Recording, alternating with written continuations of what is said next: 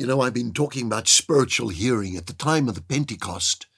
You're on heart to heart. I'm thinking also of your interaction between you and Almighty God.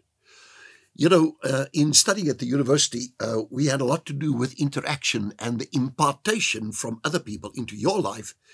But here we are talking about those things that come to your mind through the five senses and versus those things which come to you by communication of God to your spiritual man.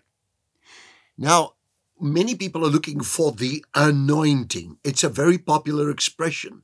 But I want to say this to you, and I, I agree there. My wife Maud says the same thing. Why would God impart the anointing to you if one, as a human being, is absolutely not willing to, you know, share the word, share information, share what you know, fill yourself with the word, fill yourself with prayer.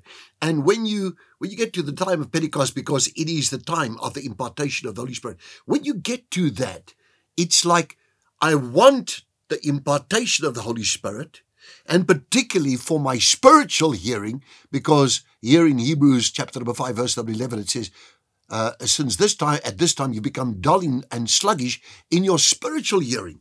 Just think about that spiritual hearing. A lot of people have a lot of problems just hearing from God.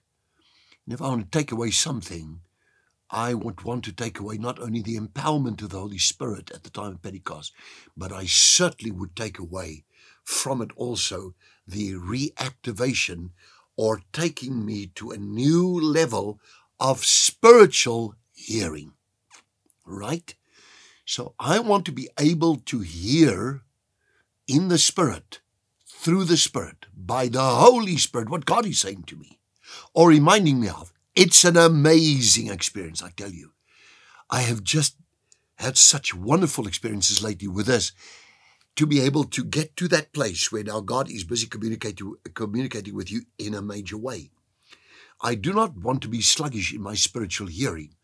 So at Pentecost, I don't want to only have this takeaway of a new anointing, this impartation from Most High, the uh, Most High God, to to me, and I'm empowered now, and I'm having better church, and it's going to be better tomorrow. This is a whole package. It involves the Word of God. It involves life walking in the Spirit. It involves the ministry of the Spirit, the gifts of the Spirit. It involves Christ in you, the hope of glory, the fruit of the Spirit. Galatians 5:22. Love, joy, peace, patience, friendliness, kindness, faith, humility, and self control. From one translation, you get many translations on the fruit of the Spirit, but that's just basically it. And then there's the gifts of the Spirit immediately with Pentecost uh, word of wisdom, word of knowledge, discerning of spirits, tongues, interpretation of tongues, and prophecy, faith, the working of miracles, and the gifts of healings. 1 Corinthians 12, verses 8 to 10, that was. So if I look at these things, there's a lot, but then there's something else, something vital and critical. I'm just going to quote it to you this morning, and or this day, should I say, because here in South Africa it's still morning.